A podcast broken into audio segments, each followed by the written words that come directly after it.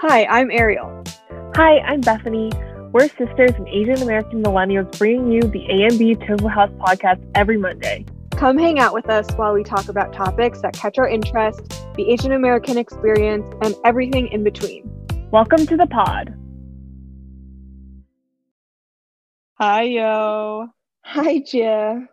Oh, nice try. I sound I told? I told Yo that every time we say hi yo and hi Jia, her my hi yo sounds so enthusiastic and her hi Jia sounds literally so depressed to talk to me. Okay, I'm just gonna sound. I told you I'm gonna sound that way. I've said every single pod. I'm gonna sound that way until tax season is over. So, please, people, stop giving me your tax returns. Thank you very much. Unless there's three pages long, because then that's fine.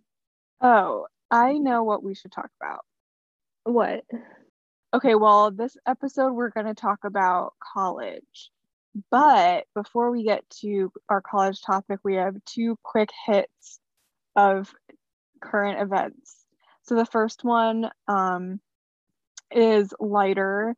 Did you hear about that giant boat that got stuck in the Suez Canal? Yes, I did. there were like all these memes about it. I just thought it was funny, but like it's unstuck like now. so so funny. yeah, all the drama is over. We probably should have mentioned it in our last podcast, but we were kind of over current events, so we didn't say anything. Yeah. Also, I feel like it was just like it's not like a big deal. Like it wasn't like like a big big thing. It was just kind of like a funny big thing, and people are just like, "Oh my gosh, is it going to affect my Amazon packages?" And it's just like, chill. It's gonna Yeah. be fine. Well, it was like backing up like millions or maybe billions of dollars in revenue. yeah, billions of dollars but every day. it wasn't like immediately impactful. But it was just funny because, you know, usually I think I was listening to the Betches and their take on the boat story. Oh, not the Betches. I was listening to a Crooked Media podcast, which I love. I listen to it every morning. It's called What a Day.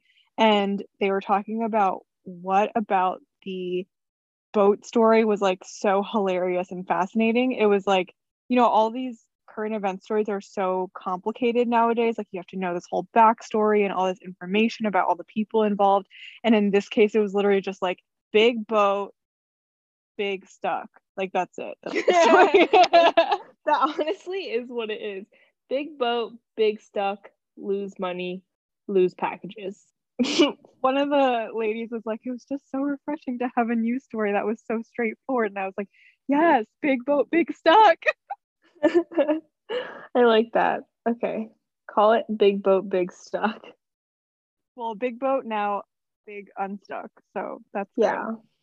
And then the other thing that I just wanted to mention, but I don't particularly feel like discussing much. I guess we can discuss a tangent of it, which is there was this um, lady in New York who got like brutally attacked in front of a luxury apartment building by a man. Um, like she got like kicked down to the curb and like he ran away. And then the that was already terrible by itself. And then the fact that they caught the whole thing on security camera footage from inside the lobby of the apartment building, and the security guard was like standing right inside the door of the apartment, and the door was open and it was all glass. So you could clearly see what was happening. And after the whole incident occurred, with that he didn't do anything during the whole attack, then the attacker ran away and the lady was just like lying on the ground and he literally walked to the door of the apartment and closed it What the heck?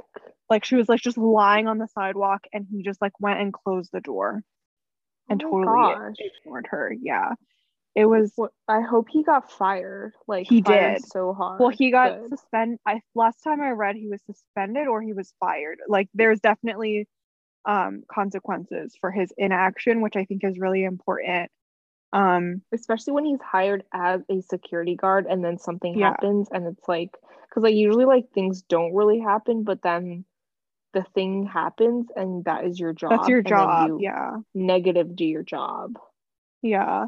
So like the one thing I guess the two things I wanted to highlight about the situation is one I've been seeing so many like videos and photos of like people are calling it trauma porn. And I think it happened a lot with the Black Lives Matter movement this past summer where people were posting a lot of videos of, you know, like um, police brutality.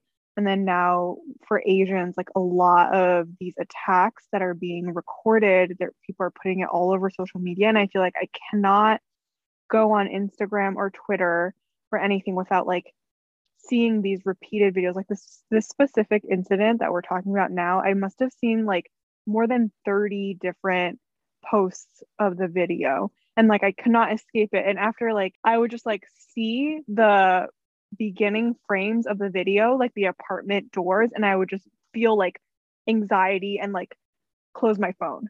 Because i was so like i didn't want to see it again you know Mm-hmm. and there were like the Yeah. video the pictures of like that old lady that got attacked and her like bruised face like Yeah. you're like scrolling on instagram so quickly and it pops up and then i'm like oh my gosh like i didn't want to see that you know Yeah. it's like hurts and i don't know like i'm wondering how like black people when they were going through that this past summer how they dealt with it i don't know how if you've experienced that or if you've felt that with everyone like documenting it more and it getting more attention recently specifically against asian americans. I know like you haven't had that much time to be on social media but Yeah, no, I I still feel like I've seen like a lot of stuff and I don't know, like I've just like been listening to a lot of the news and just try to keep up with what's been going on and every single time like another attack against like an Asian happens, I'm just like, oh my gosh, like not again. But Yeah. a lot of the times like it just makes me so wary about like walking outside because like I don't know, back before this all was happening, like before Corona, um, and all like these more targeted attacks to, to, towards like Asians, like I would just like like you know walk casually, just like do my thing, like happy to be like an Asian American. Um, but now I'm just like so self conscious about people seeing what race I am, same. you know? yeah. Yeah. So it's always just like i kind of take a step back and if i'm meeting somebody new because like i'm working in person so a lot of like delivered people or clients they come to the door and if i like if they see me for the first time i'm always just like oh like a little bit hesitant being like how are they going to react? At the fact that i'm asian like some things that like i never really thought of before. And thankfully Yeah. like i live in a more like slightly more progressive place so i haven't really dealt with a lot of like full on asian racism but i still feel very wary about about it and i just feel very like over like i'm very conscious, conscious. Yeah. Yeah Yeah, and I think we neither of us really experienced that as much when we were growing up because our hometown was super diverse. We had a big population of Asians in our community. So we I never really felt like I stood out much in our hometown. yeah i felt like i belonged and yeah i was just there's so many asians there Yeah, but I guess we'll get into this a little bit later. I think specifically for me like when I went to college, I definitely felt out of place, but we'll get to that. yeah Um, and then the other point I wanted to make was a lot of Asians are like focusing on the fact that the guy that attacked the woman in this story was a black man. And I just think that that's not what we should be focusing on right now. And I think the fact that, you know, when, for example, the white shooter, he killed all those Asian women. But you know people society as a whole focus on him as an individual and we're like okay that one white man is bad. But in this case i think it's hard to process but also like we, we need to like the whole situation is like this hurtful terrible thing that happened and it's difficult to process in the first place. But we need to be conscious of our own biases against the black community because in this case you can't just see them as a monolith. Black people as a monolith and be like oh this one black person attacked this one asian woman so all black people are bad. And like you know they're it he, that person is an individual and we should treat them as an individual. Um yeah i think this they were talking about that on the betches podcast. Yeah and then there's like people I read on Twitter some guy was like, "Oh, like we supported you during like I went all to like the rallies just in the protests during Black Lives Matter this past summer and like why are you doing this to uh, our people now?" But, you know, it, it's not transactional. It's not like, "Oh, we do something for you and then you should support us." It's, you know, mm-hmm. we should be supporting each other regardless, you know. And mm-hmm. I think it it's tough because everyone's just trying to like claw to the top because of the way our society is. All the minorities are just like pitted against each other to try and get second place or whatever. But we kind of need to break that perception and break that formula and be like, okay, if we just all support one another, we don't need to be fighting for quote unquote second place, right? Yeah. Be fighting for equality for all of us. Yeah, agreed. For those of us out there, especially Asian Americans, I think it's been really difficult to process all of these attacks and racism. But then on top of that, you know, when you're in the right mental space, because, you know, we have to take care of our own mental health first. Because I was like, I need to just take a break from social media to not see all these triggering videos. But then also, after I take that time and space for myself, I need to also be critical of my own bias. I, I feel like I constantly need to be thinking about that. Yeah, that's definitely a good point.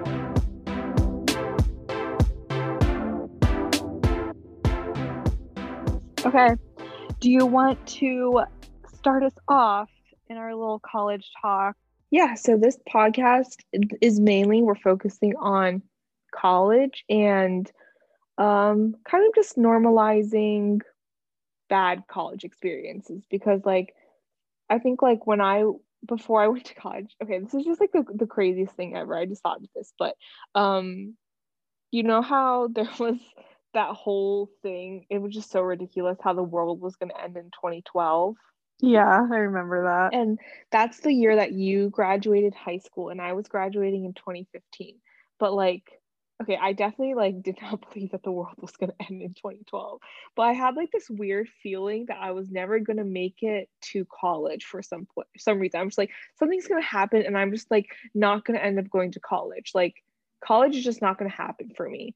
I don't know why. It doesn't make sense to me now that I think about it, but for some reason in my mind I'm, I I just like felt like college was so far off because like when I'm in that high school mentality, it just like college is a different world. So I feel like maybe in one part of my mind, I was kind of thinking like compartmentalizing and not wanting to deal with the fact that college was happening and it was like such a big change and I wasn't really ready for it, but it was going to happen. Um, so I just like made some decisions for myself based on college, like, oh, like I really want to go to Boston for college. Oh, I want to be a teacher um, settled, like college settled. But then I never really dealt with the fact that was actually happening and like taking steps to like prepare myself for such a big change. So in my mind, I'm just like, you know what? Like it's fine. College is never happening. I'm never going to college. But obviously I went to college. yeah, I I feel like I had a similar thing as you. Like I knew that college was gonna happen but it felt like you know up until graduating high school you have such a clear path or at least i did. I was like okay like first grade second grade third grade fourth grade and you just like keep going through the grades like yeah no, it's just like linear. it's very yeah like you know what to expect and then there's this big gap in my mind of like oh like obviously i'm gonna go to college but i, I don't know what like i don't know like me i couldn't like really like picture thing. it yeah. It's like, like so what, separate yeah, what I pictured in my mind is like what I knew from like movies or books about people yeah, and like everyone like partying experience. and like having the best yeah. time ever. Yeah. Um, tell us, tell the listeners about how you picked what you wanted to major in when you went off to college. Yes, I've always wanted to be a teacher. Um, I settled on that because in high school, okay, well, I think this started a long time ago. Um, we're really, really close with our family friends, the Chongs. So Timmy and Chris. We're mostly close with Timmy because his older brother Chris is like much older. But for some reason, our families are so closely knit that we do every single thing the same way up until like my career path. So we all did the lifeguard track. But um, I don't know. why I just loved teaching kids the lowest level, just like teaching them to swim. And I just like loved being able to transition them into like not being able to do anything by themselves and finally being able to swim by themselves. And it's just like so rewarding. And I did a lot of babysitting as well. And I just enjoyed spending time with kids. So I thought that teaching was probably a really good path for me. As you know now, I am not a teacher, I'm an accountant. So how did that happen? Um, I would say like, all right, going back in time was a much different time in our family. Like now our parents are like much more relaxed. Like my mom was a different person. I tell like my friends now who didn't know my mom back then when we were growing up, they're like, I could never imagine your mom even disciplining you or like being upset or like mad at anything. And I'm Oh like, yeah, my God. mom was a different person. If only Um, they knew. If only they knew. Like I tell Maylee, like literally is like your mom. I can't even imagine her being upset ever. Oh my goodness. But yeah, so like back in the day, Mom used to like rage. Oh my yeah, mom used to full on rage. There there are some stories. We can have Oh, yeah. mom on and Yeah, we'll say have all the a- stories we'll and see what how she defends herself. Yeah. Um, but I I felt a lot of pressure from my parents to not be a teacher just because I understand just like the struggle of coming to America and wanting to give your kids like a better life and making sure that whatever path they choose, they can support themselves and continue to have the life that you are hoping they will have when you're coming to America. So um, I definitely felt pressured to not be a teacher because of like, you know, classic teacher salaries are very low and a lot of people complain that teachers don't make enough to support themselves. And um, i remember this so clearly. I was like on my mom's bed with my mom and my sister and i was just like getting t- like told basically to not pursue education and maybe try something else because like i didn't want to go into medicine. Everybody else did like chris went chris's doctor drexel. Oh my goodness. Drexel med Oh, you forgot single one EMT. of them. Yes emt and drexel med for Yeah. chris my sister and timmy. And i it would it stopped at me. I didn't do emt and i never thought medical was my path. Um i'm just like such i'm so bad with blood. Like when i did my lifeguard test my sister had to go through the lifeguard book and put post-its over all of the like the pictures of things that i didn't want to see like all the gory stuff like the lightning strike kind of aftermath when people get like struck by lightning or whatever if they're in the pool um so she had to go and cover those for me so yeah medicine was never Yeah. the thing and you me. you like still hate getting shots. Oh my gosh, I'm like terrified to get the vaccine. Like I want to get it, but I'm also like I have to get poked twice with Yeah. a needle that is like extra big. What was that time when we were at doc where were we and you were getting a shot?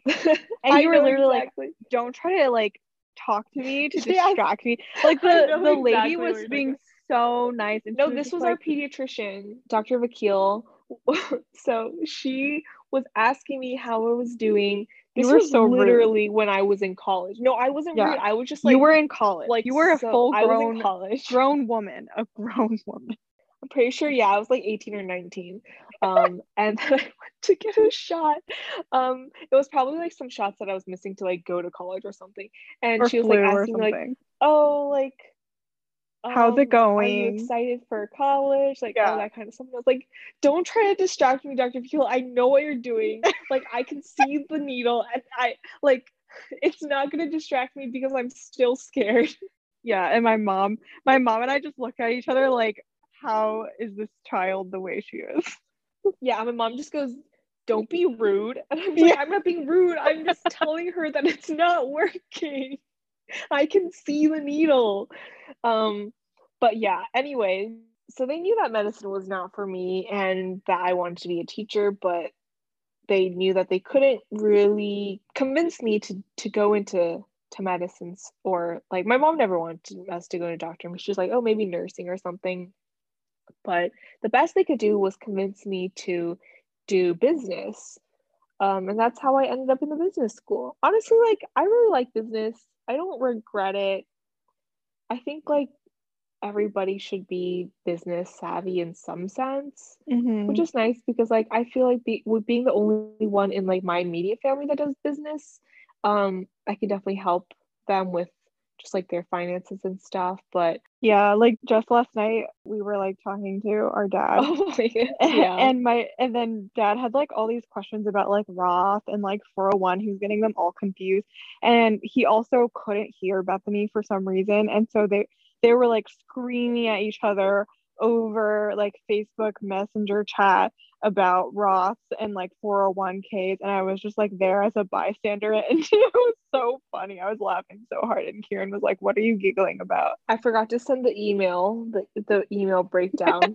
yeah so bethany was supposed to send like an email summary about all the differences and whatever so I'll do that eventually. i know i think it's super helpful that you have that expertise because it comes in handy like in tax season especially um and then like when i need help or i can't figure out like which tax documents or like what a credit is or like what tax deductible what's what is what isn't like it's super confusing because i feel like a lot of people are financially illiterate. Like i feel like i'm not very financially literate so it helps a lot to have somebody you know that can kind of like teach it to you or t- explain it to you in very simple terms that you can understand Yeah, and I also this was like very early college, like I just started and I hadn't made my like full then to now transition where I know a lot more about my family and I'm a lot closer with my family.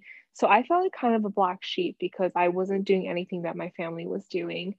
And I didn't actually know that all of my aunts, my mom has four sisters, all of them work in accounting. And I was like, yeah I guess I my family, my immediate family is actually the black sheep of the bigger family because all four families are business except for our family. Yeah. And I'm I kind of belong because like I'm also a business, you know? So I thought that was really cute. cute. Yeah, and then um my cousin Rachel, she we basically do the same thing. Um she worked at another big 4 accounting firm and she, but she did audit and I did tax. But basically like same thing. Um we what both went the same track like uh, becoming like accounting majors and um like CPAs. I bet that was part of why when mom didn't know what you should do, she encouraged you to do business because all her sisters. Probably. Yeah, so she felt like it was a known entity and she knew Yeah, she would be able to like guide you better. That's definitely why. Because I don't know why she was always so so like hinged or I don't know. Oh, I don't know what the word is, but like she was so always like stuck on you being like a businesswoman or like doing business. Like she's always saying that about you.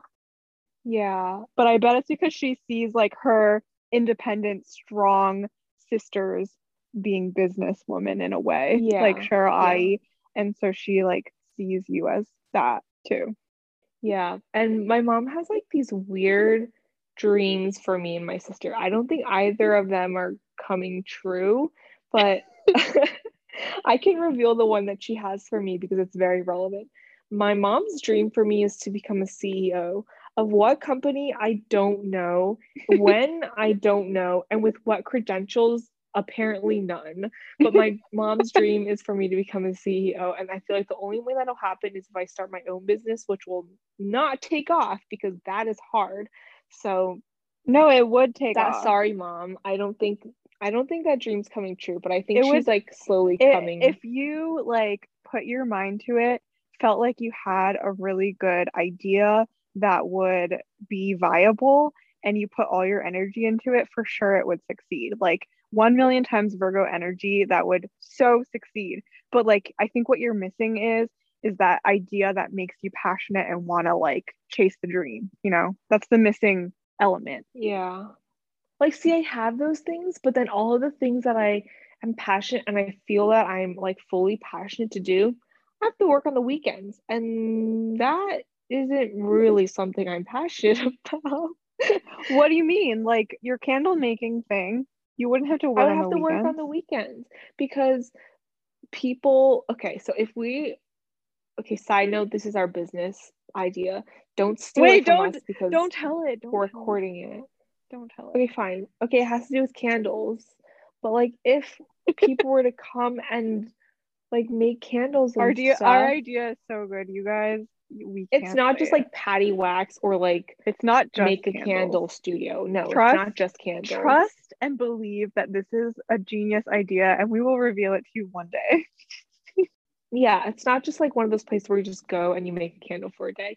So like, but it has similar similar veins, Vibes. but Yes. updated. Um, you would have to work on the weekends for that. Everyone is enjoying their life and like wants to do those fun activities on the weekend. No, well, we would maybe have to work on the weekends in the beginning to get an interest and get, you know, a clientele. But then after you get big, you only offer it the days. You're only working on the weekends because you need to make money. You need to like break even or make a profit. But once you're able to make like perfectly well beyond a profit, you don't have you can work whenever you want. For those business listeners out there, now you can fully understand what I mean when my family does not understand how businesses work because that is not how business works and you will definitely need to work on the weekend. No, you don't Um, have to. How do all those shops that only open during the weekdays like survive? Like what shops?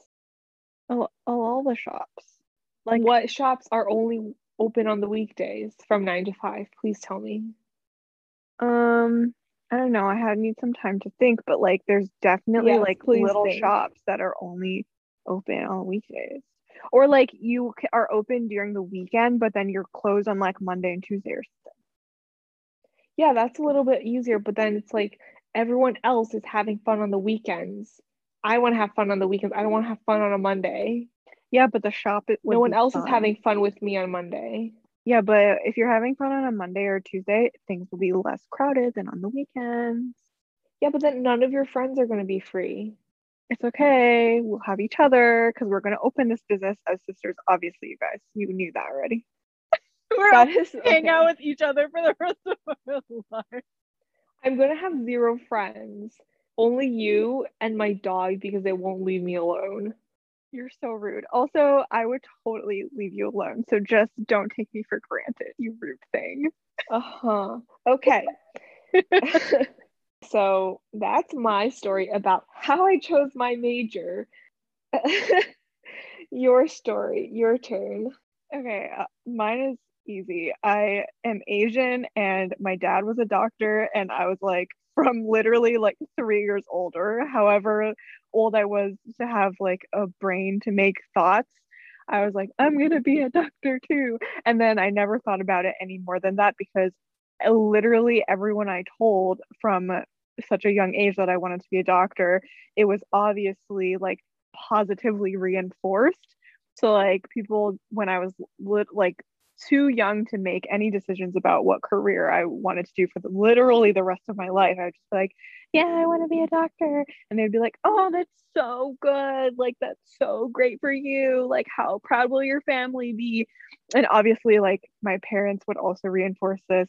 And whenever we would like see other people, they would be like, oh my gosh, like, guess what Ariel wants to do when she grows up? She told us already. She knows. And then they would be like, oh my gosh, what is it? And I would be like, so proud to like, you know, like when you're a little kid, you just only want to get positive feedback and attention, right? So you'll like, you know how kids will do like silly, funny things to just like get attention from like their parents or like their siblings and stuff. So that was basically what I was doing. It was like a show, and I would just be like, yeah, I That's what be I did. That's why I switched because it's like I don't want to hear negative feelings about the fact that I want to be a teacher anymore. So fine, I will switch so someone can tell me I'm doing a good job. Yeah. And so I was feeling exactly what you felt, but it was ingrained from like literally day one that I was able to form a thought in my mind. And so you should I post just that picture of you with like the little plastic Syringe. doctor kit. Yeah, and Sparky. yeah, Sparky is our the family dog that was like alive before I was born, and then yeah. he went to live with my grandma when I was born, and then he ran away. Yeah. So it's The all end. Bethany's fault basically that he's gone. Well, I'll post a picture of me and Sparky with my little syringe. Yeah. so then as I got older, um, there was a phase where I wanted to be a vet because I really love animals. Like I'm not joking when I say I love animals. I love all animals, like including snakes and like reptiles and all that stuff. Like I'm obsessed. Except she's allergic. She's allergic to all these animals. Yeah, I'm I'm like pretty allergic, but I feel like I've grown out of it a little bit now. And That's like you're not around we- animals. yeah like we had we got a dog when i was a junior in high school and he had to be like this hypoallergenic one but i'm still allergic to him so that sucks but um as long as i don't like itch my eyes and stuff i'm fine but then i was like oh well i'll have to like eat claritin every day or like i'll it'll be really annoying to have to like work with animals and then i really didn't want to put them to sleep that like made me yeah, really sad really sad. so I was like, okay, I can't be a vet. And then beyond that, I literally never really took the time to process and think about, like, oh, maybe there's other fields outside of like science and medicine that I might be interested in because I was like a huge bookworm growing up, like, always nose in a book. Like, I would be literally reading in class. Like, I would get in trouble by my teacher for like having my book under my desk and reading while she was like having instead of going to like recess and stuff. Yeah, and I would read instead of going to recess, read in class, read when I got home, read like in the night, sitting on my hardwood floor in my bedroom by the night light. Like And then my literally mom- Harry Potter under the covers. Yeah, and then my mom would come in and get mad that I was like reading by the night light. So she got me this little like book light that you could like clamp that. onto the book and it would like come over and like be right above the page. But then what she didn't expect was that I would use it deep into the night and like read under my covers Yeah. and that was probably Yeah. really bad for my eyes anyway i never i never really thought about like having a career on like maybe journalism or like i, I, feel like know. that would be have been really cool for you. i know but i just like never processed these things i was just Maybe like not like journalism, one track but you could be like a like a literature professor. I feel like that would be really cool. oh my god i didn't think about that i literally die Right? like isn't that i also have a huge cool? book obsession i just buy books and they just pile up all around my bed like my You bedside could have been like an editor, Jia. Gosh, look, all these thoughts, regrets, so many regrets. Anyways, I was obsessed with the idea of me being a doctor. So here I am, and I forced myself all the way through medical school. I guess I was smart enough to make it through somehow. I don't, I really, guys, I do not know how I made it through. I'm an imposter, but here I am. oh, for sure. I picked pathology because it has a good work life balance, at least compared to other medical specialties. So, and I, I honestly enjoy my job. Like, I like it's very visual. Like, I'm looking at slides, recognizing patterns, rendering diagnoses. It's very satisfying. And I feel like the pathologist always gets the last say in a case. Like, when you don't know what's going on with the patient, you do a biopsy and we give you the answer most of the time. Um, and that's like, you know, the end of the question basically like you're not just like drawing labs and you don't know I feel like that fits you so well because like in an argument you always like to say the last word. yeah and I, I love having the answer. I hate like having so many questions and then they're just like all these questions. Like i like being like okay this is the answer problem solved next case you know? Like so satisfying. So i really enjoy that aspect of my job. But i feel like i just have the regret of not having explored other things before finally settling upon this you know? Don't you feel yeah, I think both of us feel that way. hmm I agree. Yeah. So that's how we picked what we were going to study in school. And then I guess now we can transition into talking about like our college experience. So I know we alluded to it a little bit in the previous episode that it wasn't exactly what we envisioned. And we thought it would be really funny to share some like funny roommate stories. Do you want to tell yours? Oh my god, why is so hard? Okay, a slight tangent though, but like one of the big reasons that I wanted to go into education is because I I feel it even more now that I've gone through the whole process myself because like I felt so so dumb in high school. Like I was like barely skating by, I feel. And I was like, yeah, like natural like thankfully my dad is like very smart so i got some of his like natural smarts so like i did like fine for myself that i could like go to like a good school but also i didn't feel that i was actually smart because in high school they stress stem classes so much and Mhm. stem is just not my forte at all i'm bad at history i'm bad at like science i'm bad at reading writing the only thing i'm kind of good at is like math but like not to a very high level. Like I just like geometry a lot and like statistics, but like a lot of people don't count that as math. I know. but I was just like bad at everything else in high school. Um, so I just like felt really dumb. And then when I went to college and I was so good at like business accounting and I just didn't feel that high school or any kind of schooling before that gave any stress on topics other than STEM. So it was really hard for me to explore any other options and understand like you're not dumb, you're just not exposed to things that are actually present in the outside world. So a lot of the times I just like I still want to be like maybe like admin in education that hopefully I can like try to help implement some changes so that kids can be exposed to like more career choices that are like real career choices. Like Mhm. not every single person does something in science. Like, why do we do so much science in high school? like, why do we always do science? It's like no one does like that much science. Like, only like doctors, but you don't do that kind of science as a doctor, really. So yeah, that's really frustrating to me. But okay, back to topic. Yes, let me tell you about my roommate troubles in Oh college. gosh. Here we go. I'm so excited. Oh, all right. Well, this is a little bit tough for me to talk about just because, like, a lot of people know who I roomed with in my freshman year of college. Um, there's just like so many things. I made sure to clear a lot of the things that I that were important to me from a roommate before I decided to room with her. Just like, oh, like if Krishna comes to visit, is that okay? Um, and she's like, yeah, that's totally fine. Like I'll stay with like a roommate or whatever. Um, or like I'll stay with a friend.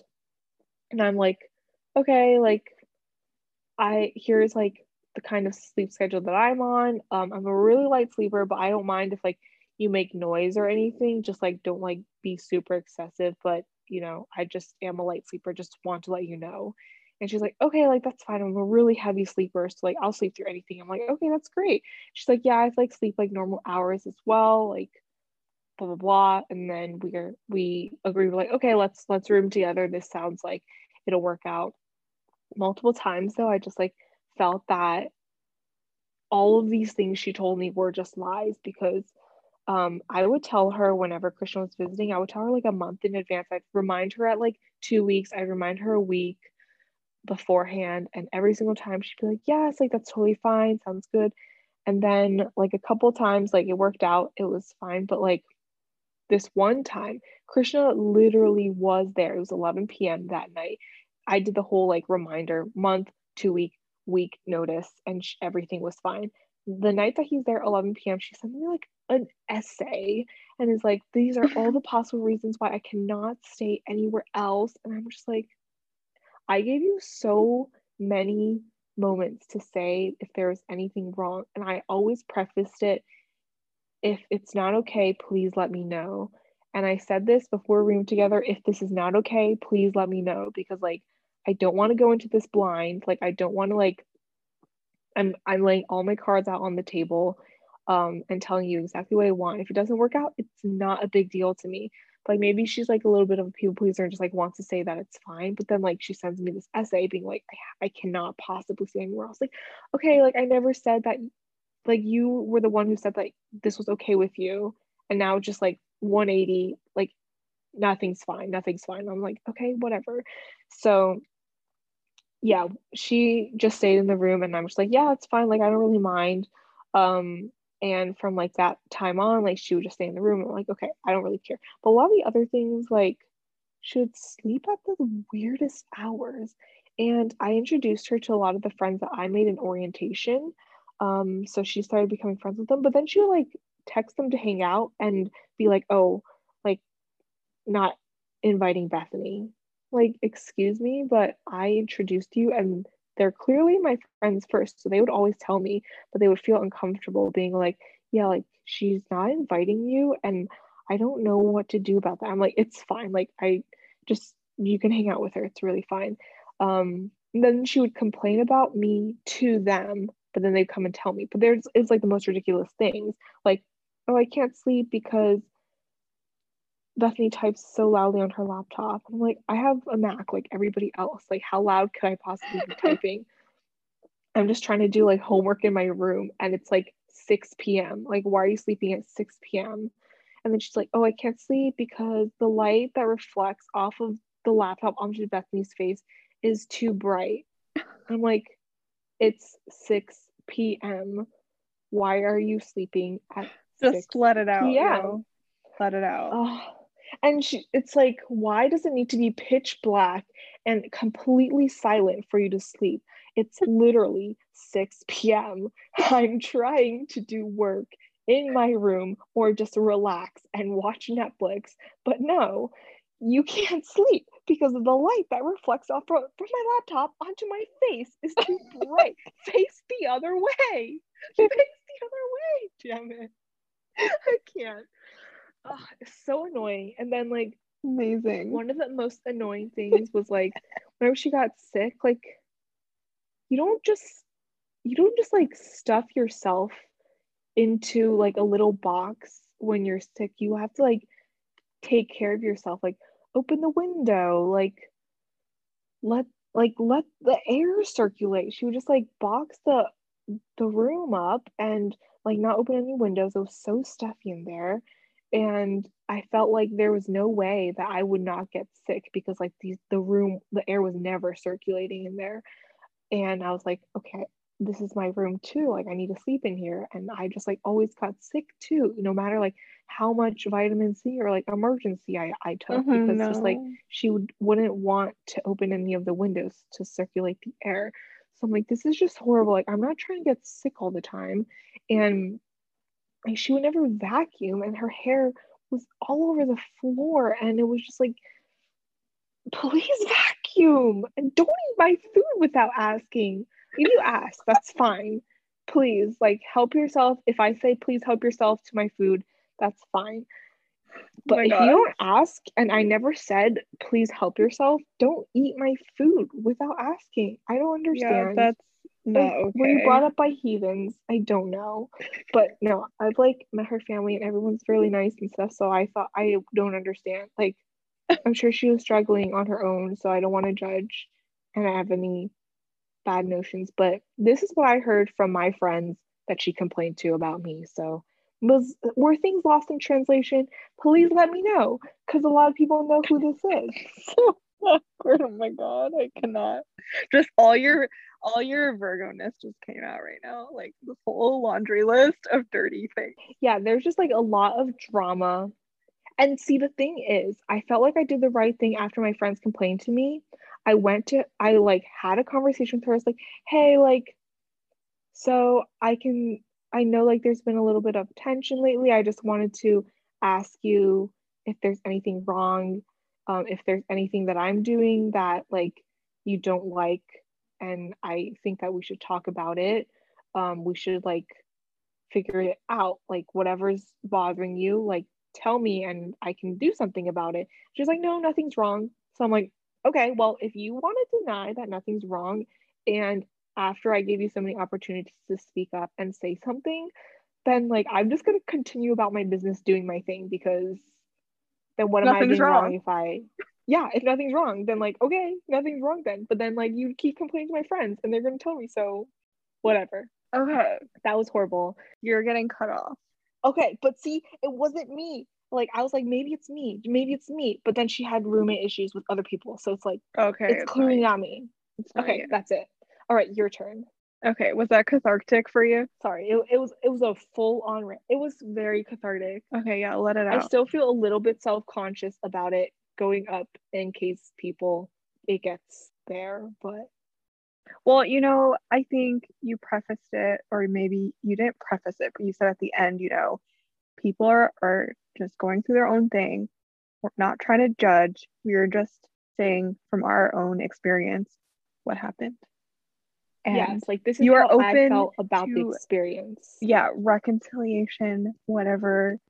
I don't know if you are, you're making faces at me. Oh, I, of But- course.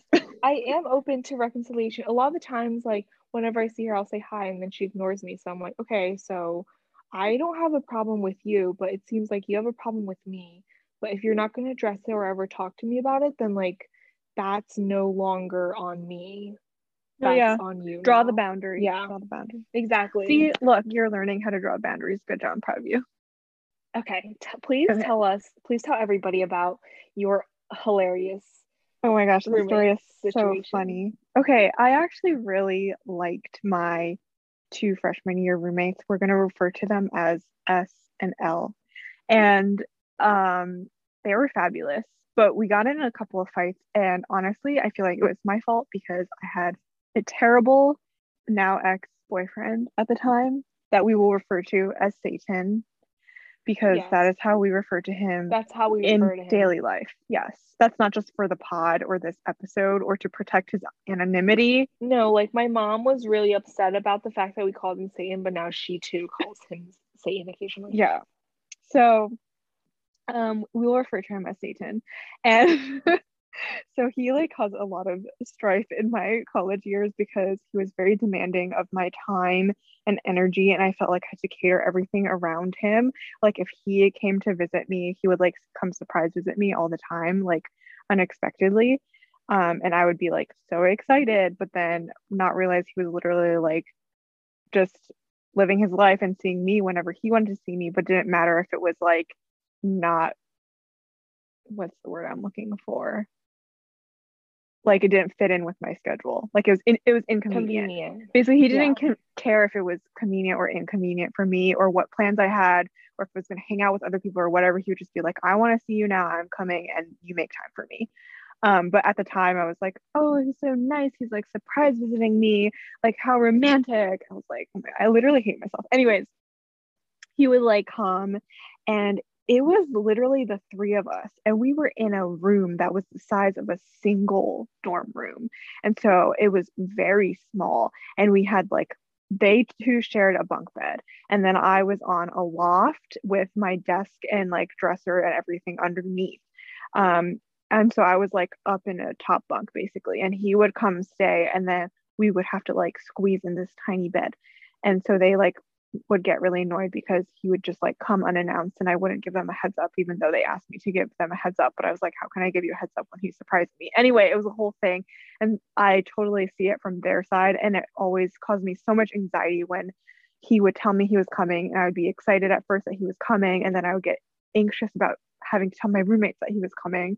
And so there were multiple times when I literally made us sleep in the back of his car because I didn't want to like impose on my roommates. And so in the dead of winter, we would sleep in the back of his like SUV, like we would put the seats down or of his van. And then we would like, I would bring all my like big blankets from my dorm room and stuff. And he would bring blankets from home and we would sleep in the back of his car. Because I oh did- my gosh. That is so stressful. and like we were both students at the time so like we didn't have a lot of money to just throw around but like once in a while we would like be like he would be like this is not acceptable so we, we would go stay at like a motel six like that was like the Oh peak of luxury that we would go to stay at a motel Also unacceptable, but peak of luxury is the motel. yeah like peak of luxury um and then one time for valentine's day we stayed at like the sheraton and it was like really nice Ooh. anyways um that was a terrible relationship and we can talk about that in a separate episode but there was this one time that i was home in the dorm and i was just like in my in my feelings so i was like this is my favorite story ever. i had this huge puffy comforter that was literally a queen size and it was in my twin this is on a twin sized bed. bed. Yeah. so it was humongous and puffy and i was just like kind of like having a bad day so i was like inside of it like a little like bubble like a burrito I And know then- exactly which one it is. It's that like white and pink, With like pink pink, stripe one with the weird Yeah. flowers on it, right? Yes. Yeah.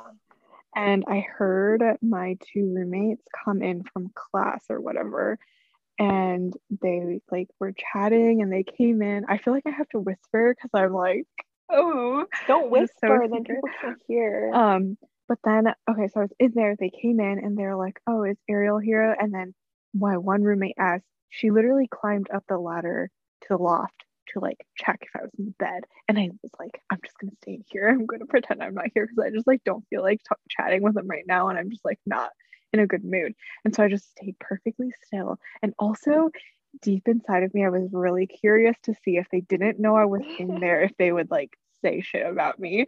So I was just like, I'm gonna like not expose myself. So she was like, Oh, L, like Ariel's not here, like blah blah blah. And so they like were just chatting and they didn't say anything interesting at all. And I was like getting bored. And then uh, finally S was like, Oh my gosh, did you see Ariel this morning? Like getting ready for class. Like she probably changed her top like five times. so that was the most that was the only thing they said about me, but it was so funny because I literally remember no, they that also morning. Said, what did why they say? do you have such a big comforter? Oh, I don't remember that. Whatever. Oh, but, I remember you telling me this when it happened, and you're like, they complained about how big my comforter was. Yeah. I'm like, okay, yeah, but like we don't have we we don't have enough well, we're not gonna waste money on buying a specially made yeah. twin size comforter when we have a million like giant yeah. comforters at home. Our Asian parents will not stand yeah. for that. Um, no. so yeah, basically what I remember from that is they didn't say anything actually mean or juicy, which I was sad about, but also like grateful because honestly they were really nice people and I wish I had spent more time getting to know them and hanging out with them. If it wasn't for Satan, I probably like we got along really well when we met in the beginning of the year and then we slowly drifted apart because S actually joined a sorority and I actually thought about it for a long time because she was like coming she was like thought, talking about it a lot before she decided and then she like went through the whole rush process process and stuff and was like so stressed about it. But it was like fun and exciting and I was kind of like oh I wish like we went through it together. It would have been fun um and then Elle my other roommate was also like super nice they were both like really cool people super nice people um but in general Villanova the college I went to I did a seven year so I had three years of undergrad and then I went straight into med school and had a guaranteed spot, which is the only reason why I went to Villanova. And like we were saying before, Chris, our family friend Chris, literally did the same thing. He did Villanova Drexel seven year track, and that's what I did. Um, and I would have, I never even looked at Villanova as an option, besides the point that I had to like, it was affiliated with Drexel, and so I had to go through to the seven year. Um, but it was like this private Catholic school, so white, like literally the whitest school you could ever imagine. Yeah, it's called like Vanilla Nova. Vanilla Nova is its nickname. And it's like all these, it's Catholic. So a lot of people who grew up going to like private Catholic school, like middle, like elementary school, middle school, high school, they just like go to Villanova. They have like long family history, like legacies there. Um, and also a lot of people that area is called the main line right it's a suburb outside of philly that's like super wealthy affluent white community with lots of old money and so a that's lot of people that go there right now yeah a lot of people that went there were just like super rich white people and so i remember one of my first days there I was like walking around the campus and there was this girl with like a Marc Jacobs laptop case. And I was just like blown away. I was like, I didn't even know that Marc Jacobs made laptop made. Oh my gosh. I was just like so stunned. And I was like, even if they did make laptop cases, why would you buy a Marc Jacobs laptop case? why? Like just coming from like have a Marc Jacobs laptop case. Yeah, it was just crazy. Like people were always wearing like really nice designer brand things. And so I would cry all the time when I went home and be like, Mom, like, I want to have nice things and wear nice things, but I don't have any of these things. I feel like I don't fit in. Everyone, like, is in groups already and I don't have any friends, blah, blah, blah. And like, God bless Grace Kim. Like, I met her when I was a freshman. She was in my same dorm, um, but like around the hall. Thank God I met her and like some of my other Asian friends at Villanova because I literally would not have survived if not for them because that place honestly really beat me down and made me really hate my Asianness, like being Asian. I just felt so alien, so different, and like not accepted for who I was. And I felt like people didn't give me the time of day just because of my appearance. Like they saw that I was Asian and were like, wrote me off as a friend, didn't even like want to talk to me or get to know me. And that really hurt me a lot. Um, and I think it made a big impact on my identity and how I felt about being Asian. Like I just hated it. Like I literally erased all my Asianness and just tried to be as white and preppy as I possibly could. Like I exclusively wore J. Crew, you guys. Like it was a dark time. Yeah, like the best that we could do was the sale rack at J. Crew. Yeah. We we shopped a lot at that sale rack. It was it was a very dark time. Um and so yeah, I had these like grand visions of college from like movies and books and then that's what happened and it was terrible and I was pretty sure I was depressed for most of it. Um, but you know what? I made it to med school finally. I was just like, I need to survive these three years. I just need to get through these three years. And then I made like awesome, some of my best friends in med school, um, which was a lot more diverse and a lot more fun. And I feel like I kind of had a little bit of my missing college experience while I was in med school. So that was really nice. But also, like, my friends from college, thank God. Like, you know who you are. Grace, Sunhay, Elisa, like forever in my heart. Elidi too. Um, Elidi and I weren't really close in college, but I feel like we talk more now, which has been really nice. But like those people, you guys literally got me through those three years. So thank you so much. Yeah, like I um didn't I also really hated college. Um I ended up going to Boston University because like I went college visiting with my sister when I was in 8th grade and I guess like she was a sophomore. Were you like sophomore or junior? Junior. Oh, you were a junior. So that was the time that you were looking at colleges. So the only tour that I went on with you guys was in Massachusetts. So we went to like all the schools there, like Tufts, like Northeastern. Oh yeah, I um, remember that. Yeah. And like BU, BC. And I was like, oh, I really like the city, so I want to come here for school. And I really limited my options. I maybe applied to like four or five colleges. That's one of my biggest regrets because I really wish that I had given myself more options, done more research so that mm-hmm. maybe I mm-hmm. could have gone to a school that better suited me.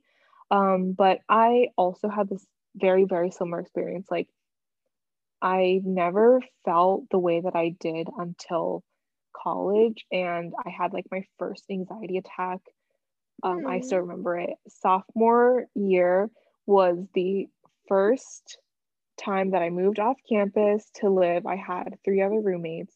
I was supposed to live with some friends that I made freshman year, but it fell out. So then I had like all these random roommates. Um, and it was my first night sleeping in the apartment by myself. Like I think maybe like one or two, I think just one other girl was there at the moment, but like we weren't friends, like we, we just met each other. So I just felt so alone. And I had like a full on like panic attack just by myself. um, it was really, really bad.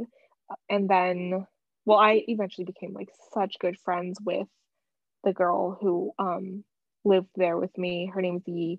And mm. like, yeah, we're still friends. We definitely don't keep in touch as much as I can because I just like feel so overwhelmingly busy. But um, yeah, she's like such a great friend. So that really worked out for me. But in that moment, the first night was just so tough. And ever since then, like I just like felt so overwhelmed from college because I was like, I don't have friends. Like, why don't I have friends? But I just felt like because B was such a big school, you could never you could like actually go all four years without seeing someone you met like the first day of college mm-hmm. if you mm-hmm.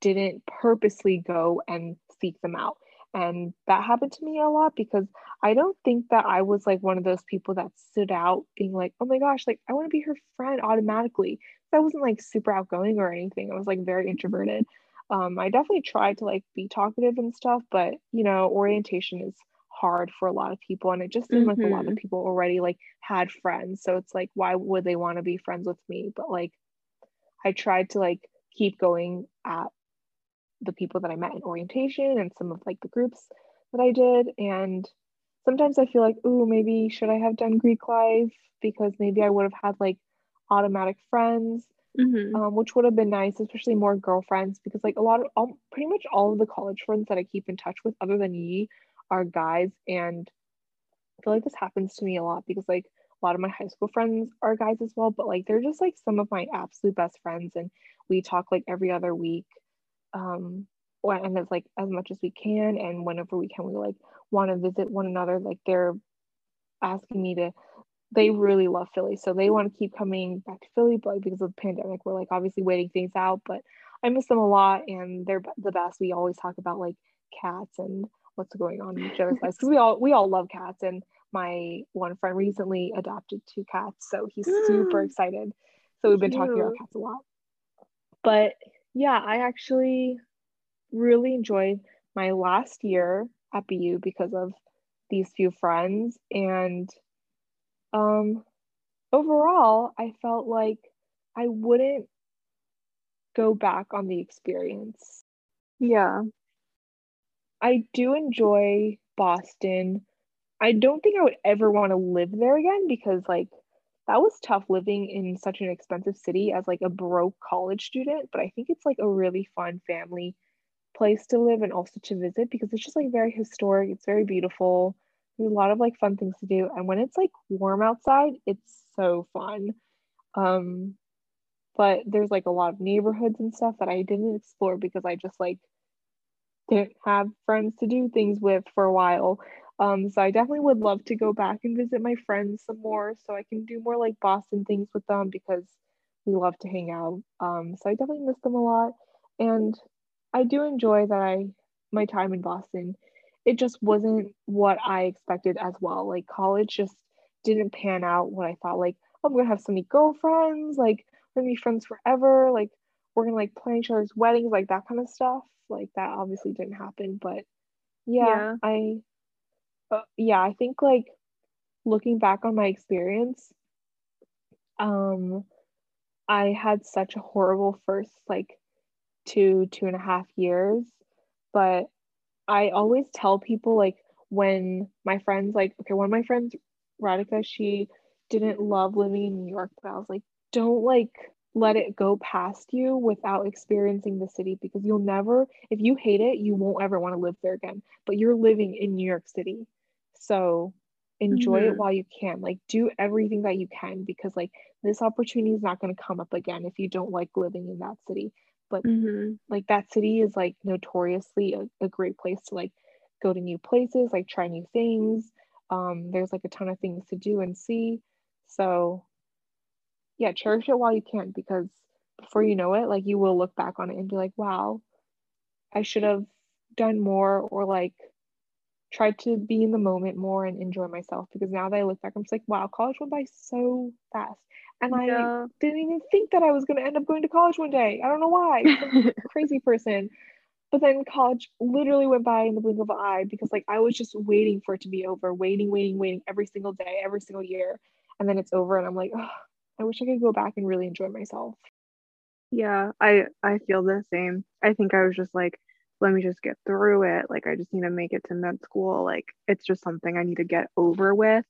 But, like, thinking about it now, like, going to the library with friends or like grabbing coffee together and just like, like late night dining. Yeah, like the college, like coziness. I feel like now that we're further removed from it, we can kind of separate the good from the bad and just try and remember the good parts and how nice those things were. So, you know, sometimes it's good to have some time pass and to get perspective on your older experiences.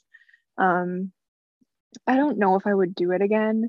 I think if I were to do it again, I would want to be single for sure. I think that would have been a lot better because I think, or or just like not be with the person that I was with because I think that really was part of the reason my experience was so bad. It just like really negatively impacted it. But we could talk about that in um like a relationship uh, yeah, episode So, But yeah, I actually didn't mind being with Krishna all throughout college because I'm pretty sure, okay, maybe like 90% sure.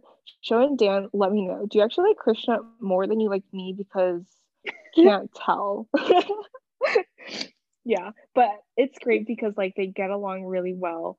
Um, yeah, that's so always that's good always when you're really friends. fun. get along with whoever you're dating. I know. And then we took like graduation photos and they're like, yeah, like Bethany, like you can't be in this one. Like we're taking a picture with Christian. I'm like, That's so cute. okay, thank you. Um, that's fine. Yeah, but it's really cute.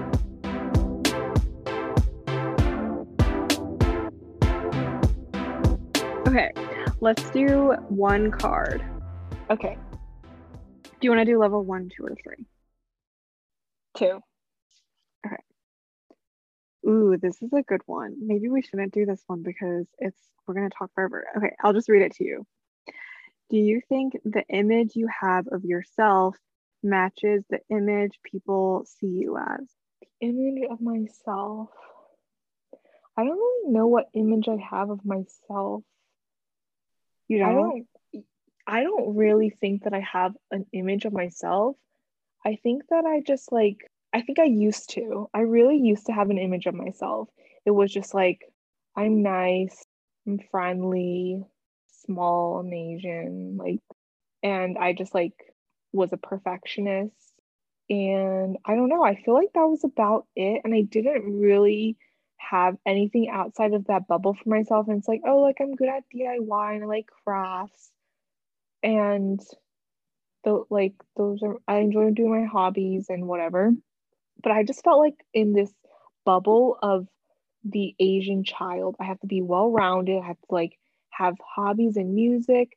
I have to be smart. I have to like be able to do some sports. I have to be like fun and outgoing, all that kind of stuff. And that's kind of what I saw myself as, but like that wasn't really who I was. And now I'm just like, I don't really think that I have an image of myself because I'm just like doing whatever, being the person that I want to be when I want to be. And I just let myself feel the emotions that I feel and act the way that I want. Do you know, do you get what I mean? Like, Yeah, I I I'm have not a trying to force myself into a box. I have a similar feeling, but I guess how I see myself is like I'm very multifaceted, I have lots of like specific and interesting things, like interests that I am very into, like um, being spiritual or like being into astrology and like doing our podcast together and very relational person. Like I'm very invested in my relationships. I think more now than I was before growing up. Um, I care a lot about the people in my life, and it's important to me that they know that I care about them at all times. Um, I'm like, I love to talk about stuff like all the time. I think that's like the relational side is like my Scorpio side, and the chatting all the time and like getting really deep and communicating a lot um, is my Gemini side. Um, like just being chatty and like I don't know, like whenever I call you, I'm just like, oh, let's have a chat, whatever. Even if I'm just like walking home from work and it's like 10 minutes. Um, but I think the way that people see me is like like a cardboard cutout of who I actually am. Like this guy one time, he obviously didn't mean it in a bad way. He meant it as a compliment, but it cut a little bit because it, he was like, we were talking about like what we thought of each other when we first met. He was like, "Oh, I just thought you were another Asian girl, but then after like getting to know you and stuff, I realized like you're really not. You're like cool Asian." And I was like, "Okay, but like mm, what does that mean?" You know? Yeah. So I I feel like the way people see me and perceive me is different than how I actually am, and I think that's true for a lot of Asian Americans. People just like see us as an Asian girl or an Asian American and they don't imagine what the possibilities are and that they don't see us as like complex human beings. Yeah, I agree. I, th- I feel like this ties into one of our cards from before, like how, like the surprise one, like how do we surprise one another? But I was like, I don't think like we, I surprise you because like you understand that I'm multifaceted, but like a- Mhm. a lot of times I surprise my friends because like I do things that they don't really expect from me Mhm. because like but like not in a bad way but like how they're like oh you fit into like this asian box and you're only like asian stuff but just like things that like i do that is just like not maybe customary for just like someone who looks like me or like acts like me or something you know what i mean Yeah. So the takeaway here is don't box us in. We are full complex people and we want to be your friend. yeah You want to do the tofu dish of the week? Oh yes, let's do tofu dish of the week because I keep forgetting. We keep forgetting. um, Show keeps wanting me. Show is one of my college friends. Show keeps wanting me to say tofu dish of the week, but I only did it one time. yeah, the first, literally the first episode. And We will try to be better and remember. okay. So what's this week? So our tofu dish of the week, we are Taiwanese American, and the best tofu dish ever is Taiwanese. It's well, the name isn't great in English, but it's so delicious once you get used to the smell. It's called stinky tofu. How do you say it in Chinese? Tofu, which means literally like smelly tofu. it's like a fermented tofu. Yeah. And you like fry it up in this sauce. It's like crispy. it's so crispy. and you serve it with it's called like pao cai, which is like also fermented vegetables, but in like this sour Yeah, like kind of like sour sauerkraut, but not wet. sour brine, like a sour like a brine. pickle. Like a pickle. Yeah, kind like a pickled um like pickled cabbage and other like different vegetables in it, but mostly it's like cabbage. And it's so good. Once you get used to the smell, imagine- get over it. It's delicious. yeah, I feel like to make it more palatable, even though we don't need to make it more palatable, like if you don't want to eat it, it's fine. Um, but like if I, I compare it to like a really crispy sourdough, like how sourdough is like has that like sour fermented taste. It's kind of similar to that, but a little bit more pungent and strong. So if you like that kind of vibe, then you should try stinky tofu. Yes, agreed. But you should try stinky tofu regardless because Well, yeah, it's iconic. it is truly iconic. It's like one of Mhm. Taiwan's most famous dishes. It Um, is and for a we love it. reason. We love yeah, it's like the perfect night market snack. Oh, we should have we need to have a Taiwan episode. Talk about Yes. everything Taiwan. all the food, all the Chinese. Oh, Lauren's gonna love this episode. She Yeah. has been begging me to talk about like food and recipes on the pod, so we'll definitely do that one. I'm very excited for that. All right, that's the pod. Yeah, bye everyone. Thanks for listening. I hope you enjoyed this week's podcast. Bye.